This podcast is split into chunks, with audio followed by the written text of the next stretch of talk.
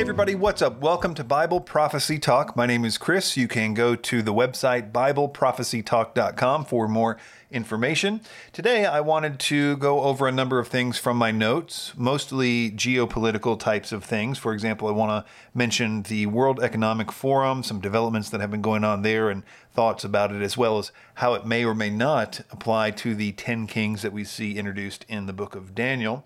Also, I wanted to mention some thoughts about what it might look like for the persecuted church in the end times to kind of give you a picture uh, from it's an idea I got of all places from the World Economic Forum. Uh, also, uh, wanted to hit on the idea of frustrations at the injustices that we see. It's sort of a, a losing week, you might say, for those that are hoping for uh, liberty and justice to prevail. I don't think that is uh, in the cards. And how should we look at that in light of our uh, Christian walk? I guess I'll start with the clarifications from the last episode and talk about Elon Musk's Twitter takeover. I was saying that I didn't see any potential for that deal going through. It seemed like something that the New World Order types just could never allow to happen. Specifically, not just him buying it, but making the algorithm as he said he would uh, open source and public. So everybody could see what the algorithm was. I made the point in the podcast that if the algorithm was meritorious that is good things rose to the top and everybody knew what it was and could confirm that it was working the way that it said it would then it would have so much social proof when non-narrative things rose to the top which is a point that elon musk himself had made. And that is a, a, deal breaker for the New World Order because every bit of their system relies on narrative. So it would just, it, all narratives would not work because so many people are against it. And now everybody would know that everybody's against it. It just can't happen. So I said things like, uh, well, you know, you would see more shorts of Tesla if this if they're really serious about it. And indeed, I think uh, I saw a news article yesterday that Bill Gates had increased his short position on Tesla another half billion dollars or something. And uh, I'm sure that's just the least of it. I, and that's no matter how smart you are or whatever. I think that the, the amount of money that pe- can be thrown at this that nobody even cares about because they the people I think that are most at risk here have literally unlimited money. So I just can't see a path forward for the Twitter deal going through, and that doesn't even take into account the fact that if somebody could look at the books and what had been going on with the algorithm and Twitter this whole time, they would easily probably see, this is a guess, that uh, major fraud has been uh, occurring and lots of people would go to jail. And, you know, that aspect of it is another reason why I don't think it can be allowed to happen, but it's secondary to the algorithm thing. But my main point I wanted to make is about Elon Musk's motivations because I sort of delved a little bit into, you know, was he, wasn't he a part of the New World Order? Is he breaking free from it? And of course, I don't know anything about it. I can make some speculations or, or, whatever, but I would say that there is. I just wanted to put forward another possible motivation for somebody like him, who I believe. I believe from from seeing interviews with him, I think that he actually does, to some degree, by his own uh, uh, press or, or, read and drink his own Kool Aid, for instance. I do think that he's uh, got extremely high IQ, and I believe that he knows that he does. And I believe that a lot of his success is due to that, or at least a, a good deal of it. But one of the things that caught my attention was his response to something in his previous interview about, you know, what are you doing for this thing or that thing in humanity? And it seemed to hit a, a nerve with him because he mentioned all the different projects that he does and companies that he started and how he believes that it's going to save humanity. Like he actually believes getting humanity to Mars is, is something that in his paradigm believes that going to do it and all the different things about, you know, Tesla and the driving cars and the brain chips and all of it. He genuinely had this fire about like how he thought he was he, doing stuff for humanity. You know, I'm doing stuff for humanity. And of course, he's got this press that, you know, save us, Elon Musk, and he's uh, the real Tony Stark and all this stuff. And you can't help on a pride level by, by believing that. I mean, on paper, you're the richest man in the world. You've got a lot going for you, you know? So, so my point is that a, that that mindset, actually doing that kind of stuff, and seeing this loophole in Twitter, and and the reason I was excited about it is that here is an actual way to, I mean, barring divine intervention, barring something coming from out of left field that we could never uh, expect, some kind of expose of, you know, I don't know what, but barring any of that stuff, this is our best shot, I think, uh, uh, the, the Elon Musk Twitter thing. And I'm not a very uh, optimistic person about the nature of the world and, and where it's going in a secular situation. So, but uh, my point is that he, uh, risking your life is what he must know that he's doing in this that that is the links that they'll go to stop this. He said as much in a recent twitter post you know if i die i mean this is why basically.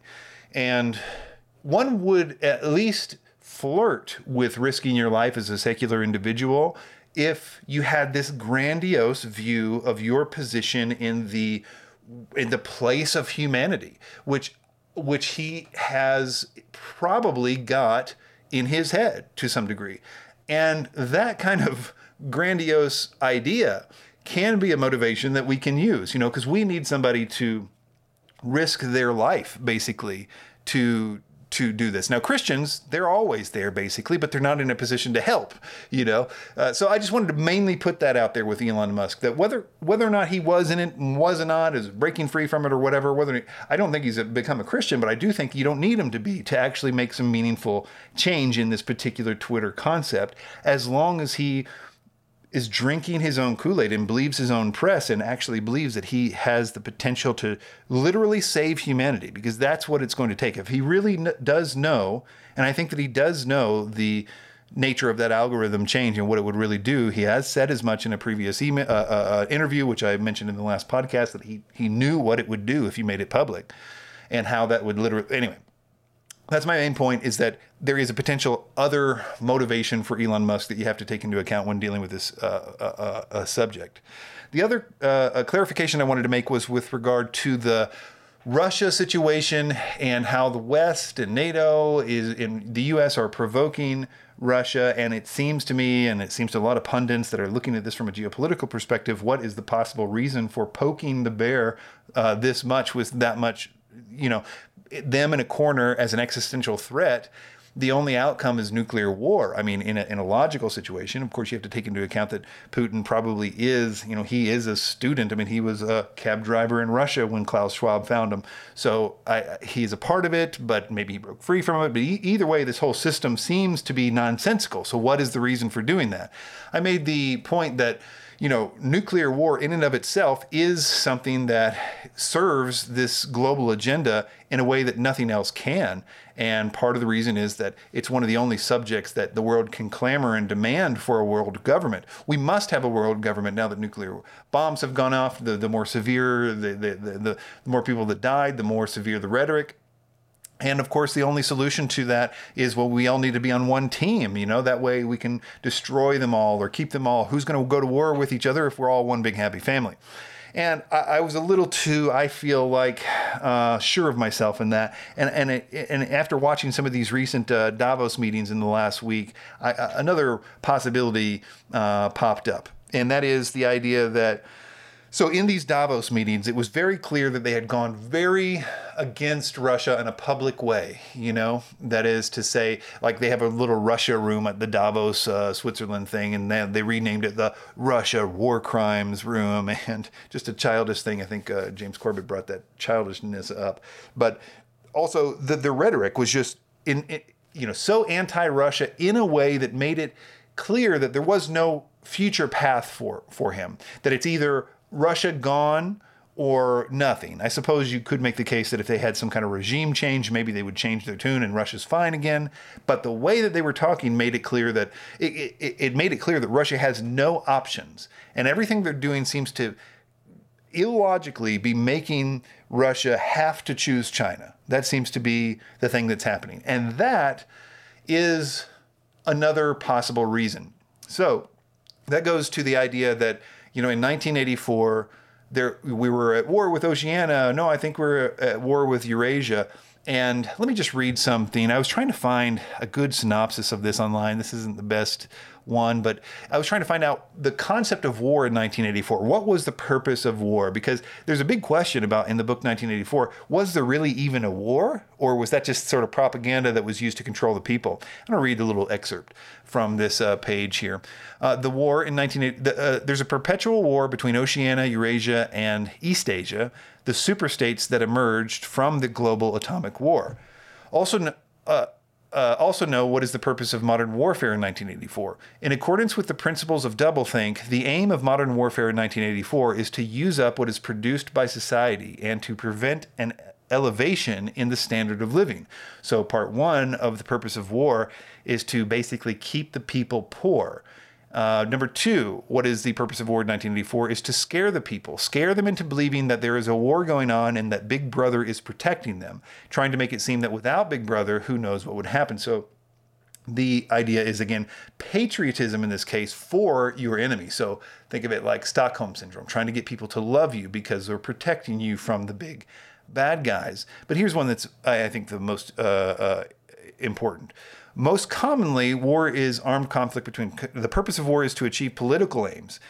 And I guess in 1984, for example, conquest intervention against those revolutions and coups or potential coups and all this stuff um, to reclaim lost territory, etc. So the idea is that war is needed in order to keep your power because you can do things in war that you can't do without war. That's why the war in 1984 was perpetual because they always had to crack down on dissidents. Anybody that was against Big Brother could be cracked down upon as being an agent of Eurasia or what have you, you know? So it's this perfect tool. You never want war to end because you have this blank check to put the boot on the face of your enemies forever. It's a way of keeping power. So, war was the war real in 1984? It didn't have to be. It didn't have to be because all the things that it, it, it achieved uh, were, were propaganda based mostly. Um, I'll say that in this situation, what I'm mostly referring to is the China thing. That it seems that if, this is a big if, if we are in fact pushing Russia intentionally into the arms of China. There is no meeting China um, at all. There's no China people have been so propagandized that they could never just go, be in the same system as um, as the West. I mean, that was I think the concept of the Trilateral Commission and those kind of um, um, what's the think tanks about world government is that you can't rule certain groups in the world in the same way. But for example, China, I don't, and Russia, for example, are probably so propagandized against the West that they are always going to be our perpetual enemies. And by blocking them together in this sort of super state, which they're a marriage of convenience like no other, they're they're natural uh, allies in terms of geography. Uh, and of course, uh, Russia has all the energy, China has no energy, and China has the manufacturing and stuff. So it, it's very, it's very, uh, and, and their antagonism towards the West makes it easy economic partners. And it's a no brainer if they want to keep their civilizations going without the West, because China, as it currently stands, really can't survive if the West. If, if China goes and takes Taiwan, then immediately we stop getting stuff from China. So, in order to make their people not starve to death and to have an economy, they're going to have to expand that with people that, well, like your, your Russias and Irans and people that are not in the sort of Western system. And let's just say, for example, take the Corbett thing that I mentioned a few podcasts ago that Russia and China both are very on board with the global system, making UN the police of the world and cracking down on dissidents and the rest of it. Um, all that stuff can exist in this 1984 system where it's sort of there but also fake. Remember, Satan is behind this whole thing, so he can, you know, he he's I don't know. It, it's all the same team if you want to look at it like that. The whole the whole governmental system basically is singing from the same song sheet if uh, they are in fact influenced to one degree or another by uh, Satan, which I think at this point they are almost overtly uh, controlled by that. But anyway, that's the main uh, corrections, and that took a little longer than I thought. All right, so I wanted to talk briefly about the recent meetings in Davos with the World Economic Forum. Uh, which was formerly known as the Bilderberg Group back when it was a conspiracy theory that nobody knew about. And that's part of what I want to talk about is that it was in a way that has never happened, I think, before with these uh, global uh, people. It was a it was a declaration of their existence. It was a coming out party. It was an admission of all the conspiracy theories and just saying that it's good.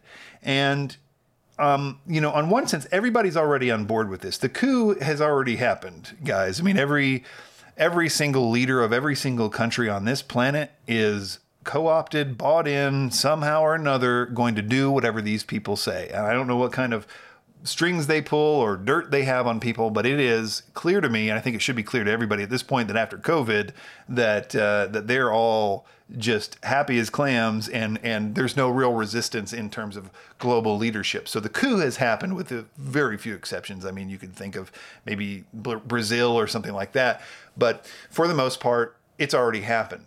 Um, and they're declaring it and making a public i mean there were so many meetings at davos and most of them weren't public but there were a lot that were pushed out into the public that were basically saying yes we control the future. We're the ones that do it you know? And i think of it a little bit like something that is said because it needs to be put out there because we're going to call on them as a global leadership uh, thing in in the wake of some big bad event, some false flag, major, huge thing. It can be nuclear war, it can be any number of things, weird issues that happen.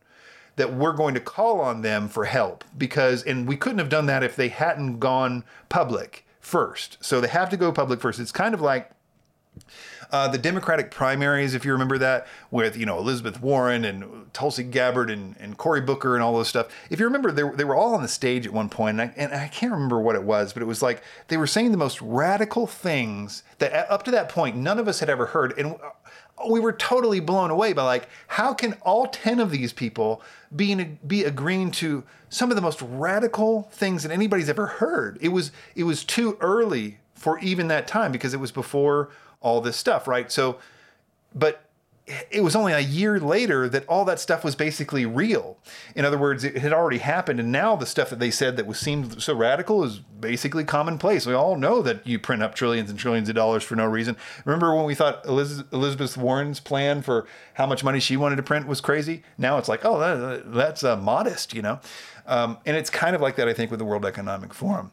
Um, and I want to talk briefly about what does it mean. Let's let's just look at this. If they do take over the world, um, and I'm I'm assuming that it would happen probably a lot easier than I previously thought. And the reason is, if you just play it forward, who's going to resist? As I said, every single leader of every country is already on board. So let's just say the big thing happens, half the population is terrified of the new thing, and even the people that may have been against it in better times would never be against it in this because now stuff is real. They've got to eat. Their family is whatever. They need stuff to happen now or need safety or whatever. So they're even people that would be against it are now clamoring for it.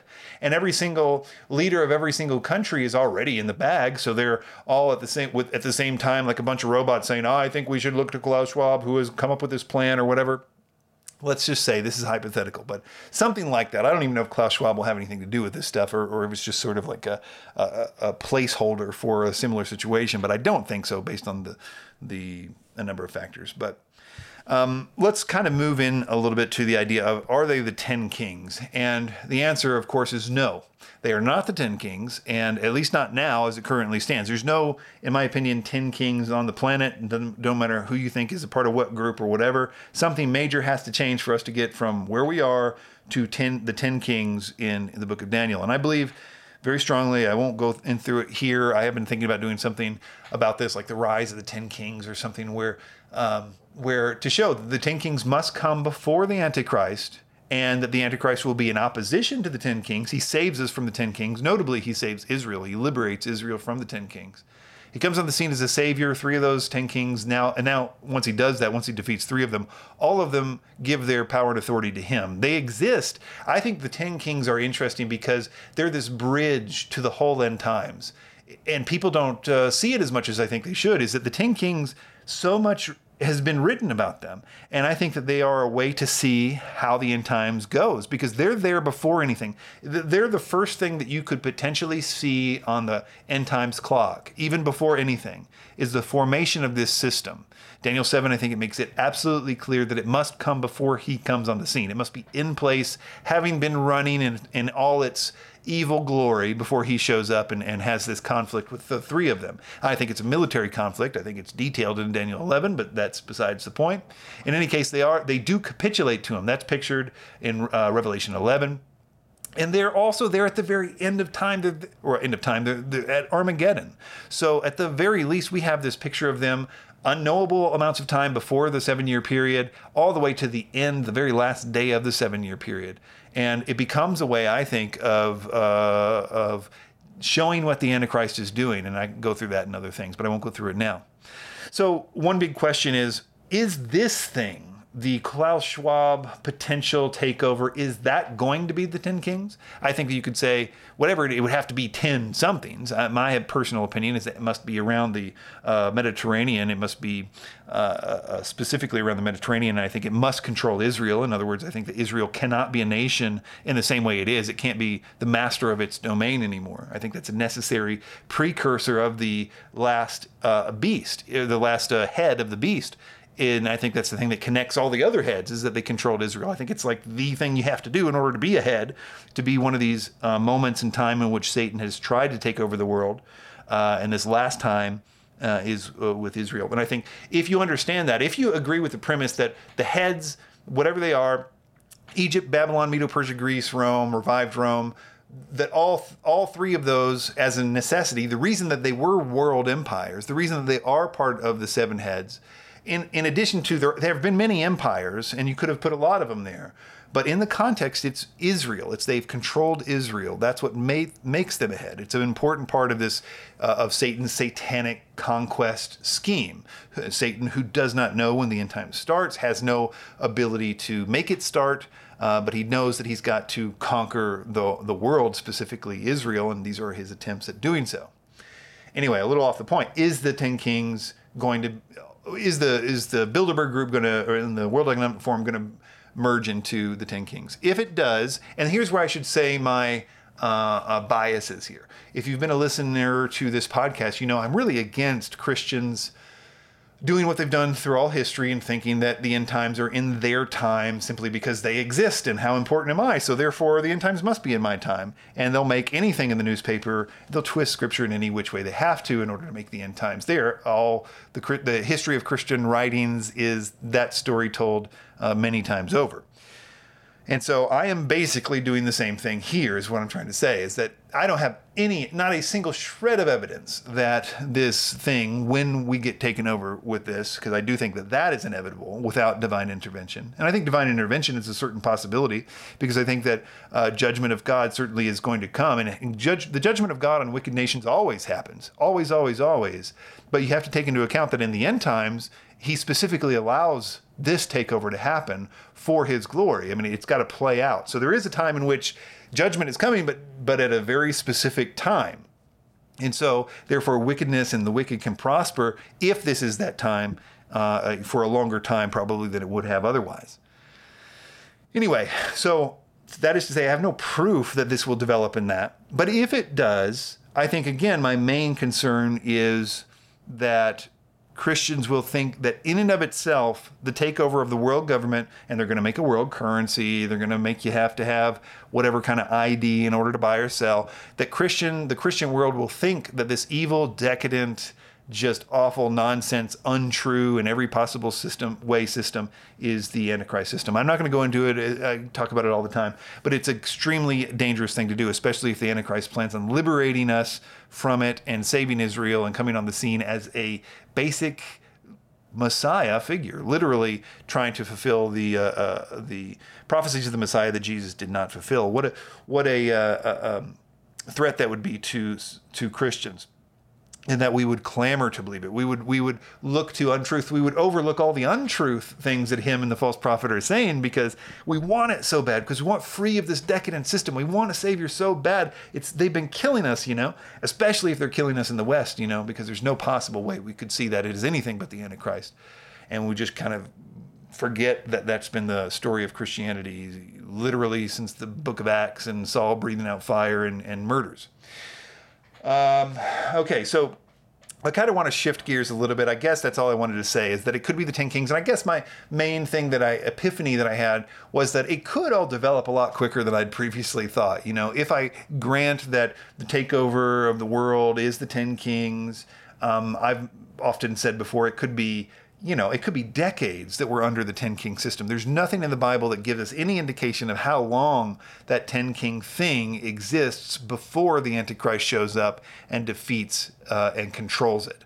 We don't know how long that, that takes place, but uh, or it exists beforehand. So it could be decades, millennia. I don't know. It probably, but it could also be 10 years, five years, three years. You know, it could be that we're that close. So I like to, I, you know, a lot of people listen to this podcast and like, there's not a lot of, you know, this guy, I'm not doing what all the other end times guys do, which is basically say everything is the end times all the time. There's no nothing that happens in the news that isn't a part of the end times, as long as you can uh, twist scripture enough. But anyway, um, okay, so want to move on to uh, something about the World Economic Forum. A lot of WEF heavy on this uh, particular episode, but uh, I saw a video that somebody was talking about. Um, what does the World Economic Forum think of homesteading or something like that? And they quoted this article from 2016 from Forbes, in which I guess Klaus Schwab or somebody from the World Economic Forum was talking about how the, they're afraid of these people that are going to be resourceful in that, that won't live in the cities. They're going to live outside in these. They're going to be, you know, have their own little economies. They're going to live in abandoned houses, and they're going to not join the system. And how I think they use the word discontent. And it got me thinking about this world of discontents and abandoned houses.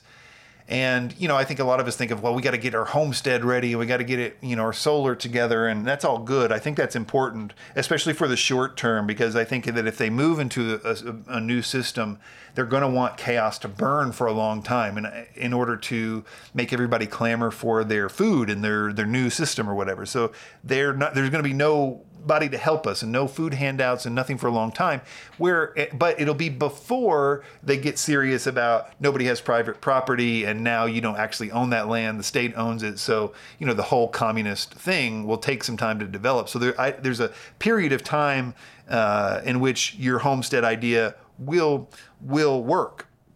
And i think of that time as a time to transition us from our decadent Western lifestyle to starting to prepare for the persecuted church. What does that look like? The abandoned house version of uh, the national park, deep in the national park underground world, because that world, as crazy as it sounds, having no ability to buy or sell because you won't get the mark of the beast and all this other stuff, um, that exists seemingly right up into the end times. I mean, right up to the, to the to to, to Armageddon even, because uh, you've got the sheep and goat judgment of people that didn't get the mark of the beast. So where were they hiding? You know, and they weren't necessarily uh, uh, Christians. And I'm not even talking about the so-called tribulation saints. I'm just talking about who is a sheep and who is a goat based on those sort of criteria that populate the millennium.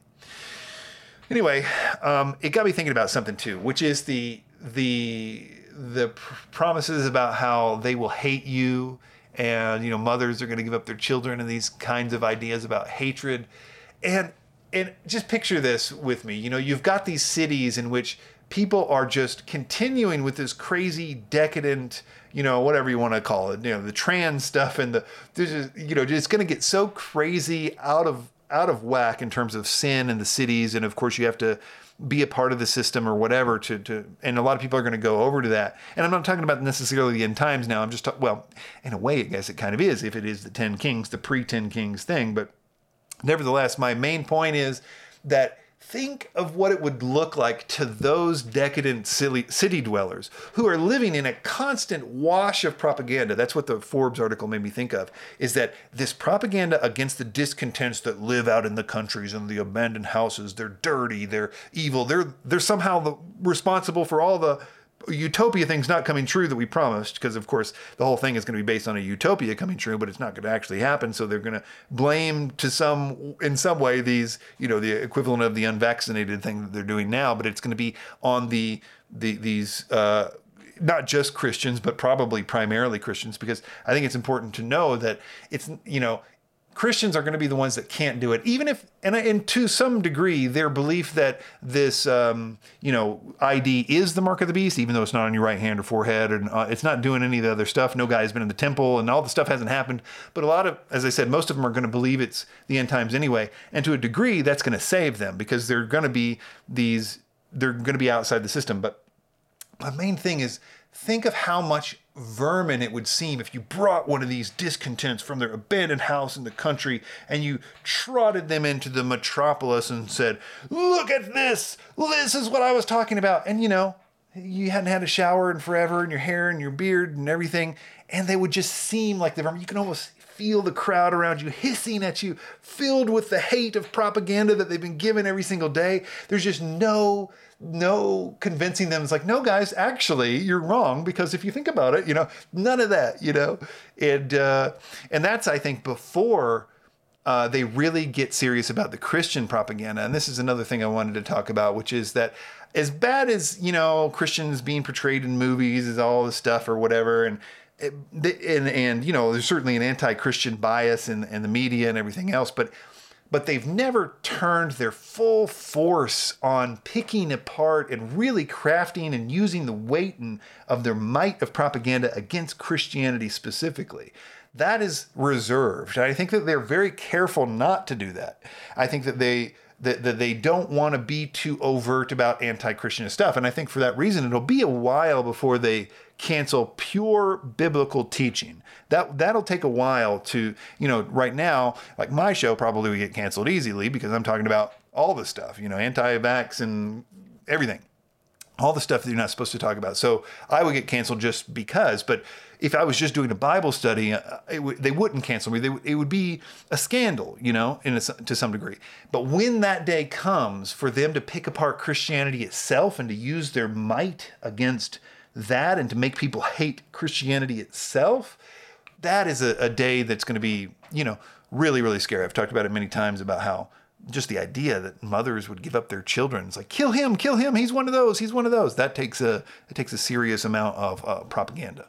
Another thought I had this uh, week was about the idea of frustration getting worse for people. And I do think my wife asked me the other day, does it bother you like looking at all this stuff? And for me, it really doesn't. I mean, some of the stuff does. Vaccine stuff really, really gets me mad. And so I can't really do that much anymore. But I, I can with everything else because I'm sort of checked out from it and I've priced in a lot of the ideas that, uh, you know, it, there is no justice anymore. I've already sort of mourned the loss of justice and I don't expect it to happen. I expect it to get worse and there to be you know, a completely bisected kind of thing where, you know, conservatives go to jail for the least bit of infractions and and get killed in the worst of it, while anybody that believes the right things can do no wrong. You know, that's the world that we're going to live in. And I think that if you were in a paradigm where you recently sort of woke up and uh, you know you would be just on fire about the level of injustice and you would think that there has to be some earthly thing that we can do and i think that whole path just leads to um, a great deal of frustration. It's it's a tricky situation because you want to tell people that have passion about it to yes, do what you can. You know, let people know about it and whatever, and you know, go be an election. Uh, uh, um, observer or whatever you know fight the good fight and be salt and light and all that stuff. But uh, you know i mean read the bible. It's not going to like justice is it's not a part of how this ends. There's nothing but injustice in the end times and you do well to sort of not make that a part of your joy uh, certainly, because then you won't have any joy because there's not going to be any justice, right? So, uh, and I always think about Paul the apostle who you know, you think of him living in the Roman Empire and how they worshipped, uh, you know, emperors and all kinds of weird gods and all the weird culty things that were going on and political stuff he could have talked about, all the killings of Christians or whatever. But this is a guy that almost never I, can't think of one time when he was thinking, you know, the Roman, these Romans with all their, you know, stuff that they're going on. I, show me one place where he even talked about that. You know, I mean, he was so focused on the church. You know, look, I pray for you guys all the time. I want you guys to really get this. You know, what he he. If you ask Paul, like, well, what do you think about Romans? Like, I got I got this I got stuff going on, man. I, I am advancing the kingdom of God. He was so focused on that, and that's I think how the more we are there, the less burdened we are with the injustice of the world because we are that, you know you get where i'm going with that. It's not really what i wanted to say. The main thing i wanted to say here was that i think instead of being frustrated with the injustice in the world and the fact that everybody seems to believe these lies and you know that's true biblically the bible explains it their, their minds are blinded so that they can't see the truth they can't see it they're blind they are blind. There's no hope for them, but it is frustrating to see like why can't they just be explained the truth and get it? And I always think it, you know, it's sin at the end. I think every single one of the blind people kind of does know that it's sin really that they want and they see the other side as like you know, potentially having to confront that sin and some point down that road. And so they dig into their thing because of their sin. But the main thing I wanted to say is that instead of being, of dwelling on the fact that everybody seems to believe the lies, be amazed that some people believe the truth, that some people have a radical transformation, a supernatural transformation by God. God God elects them to be eternal. You know, he says, Look, you are with me a million years from now doing some work that I've got to do. You are a part of a kingdom that cannot be, uh, you know, it doesn't matter if they kill you because we have a lot of work to do. You are part of a kingdom that is universal and eternal. And I guess what I'm saying is that the fact that one of these people, like a Saul of Tarsus, can just be tapped and all of a sudden he sees the truth is completely literally in his case uh, uh, can see you know? He was blinded for three days or whatever. So I, I, guess that goes to the point of stop caring about the this world in as much as you can. I do think that all of us are called to some degree to change this world and to be salt and light. And i'm not telling anybody to be pacifist or to stop doing that or any of those things. But i am saying that make increase your caring about the kingdom of God and the possibility that some of these people can get out of this. Some of these people can go from thinking crazy nonsense thoughts to seeing all the truth, all the truth, you know? And that is the cool thing about uh, all this. I don't see any victory in this world. Um, our hope has to be in the next world. It has to be because there's no hope except for, you know, the victories that we have because of God in this world. And those victories are in relationship to the, uh, the next world. Very briefly, I wanted to reach out to the people out there that listen to the show, have been listening for a while, uh, and you probably are like me in that you can't really find a lot of good information about Bible prophecy. And I want to know, like, who is out there that is doing good Bible prophecy about any of this stuff? Do we know some names? Is there a forum somewhere that we could all uh, be promoted? If you know of a, a kind of place that we can kind of gather, because I know that if you're like me, uh, you listen to podcasts that uh, sort of agree with a lot of the things that you say, or at least have a personality that's kind of a little bit like yours.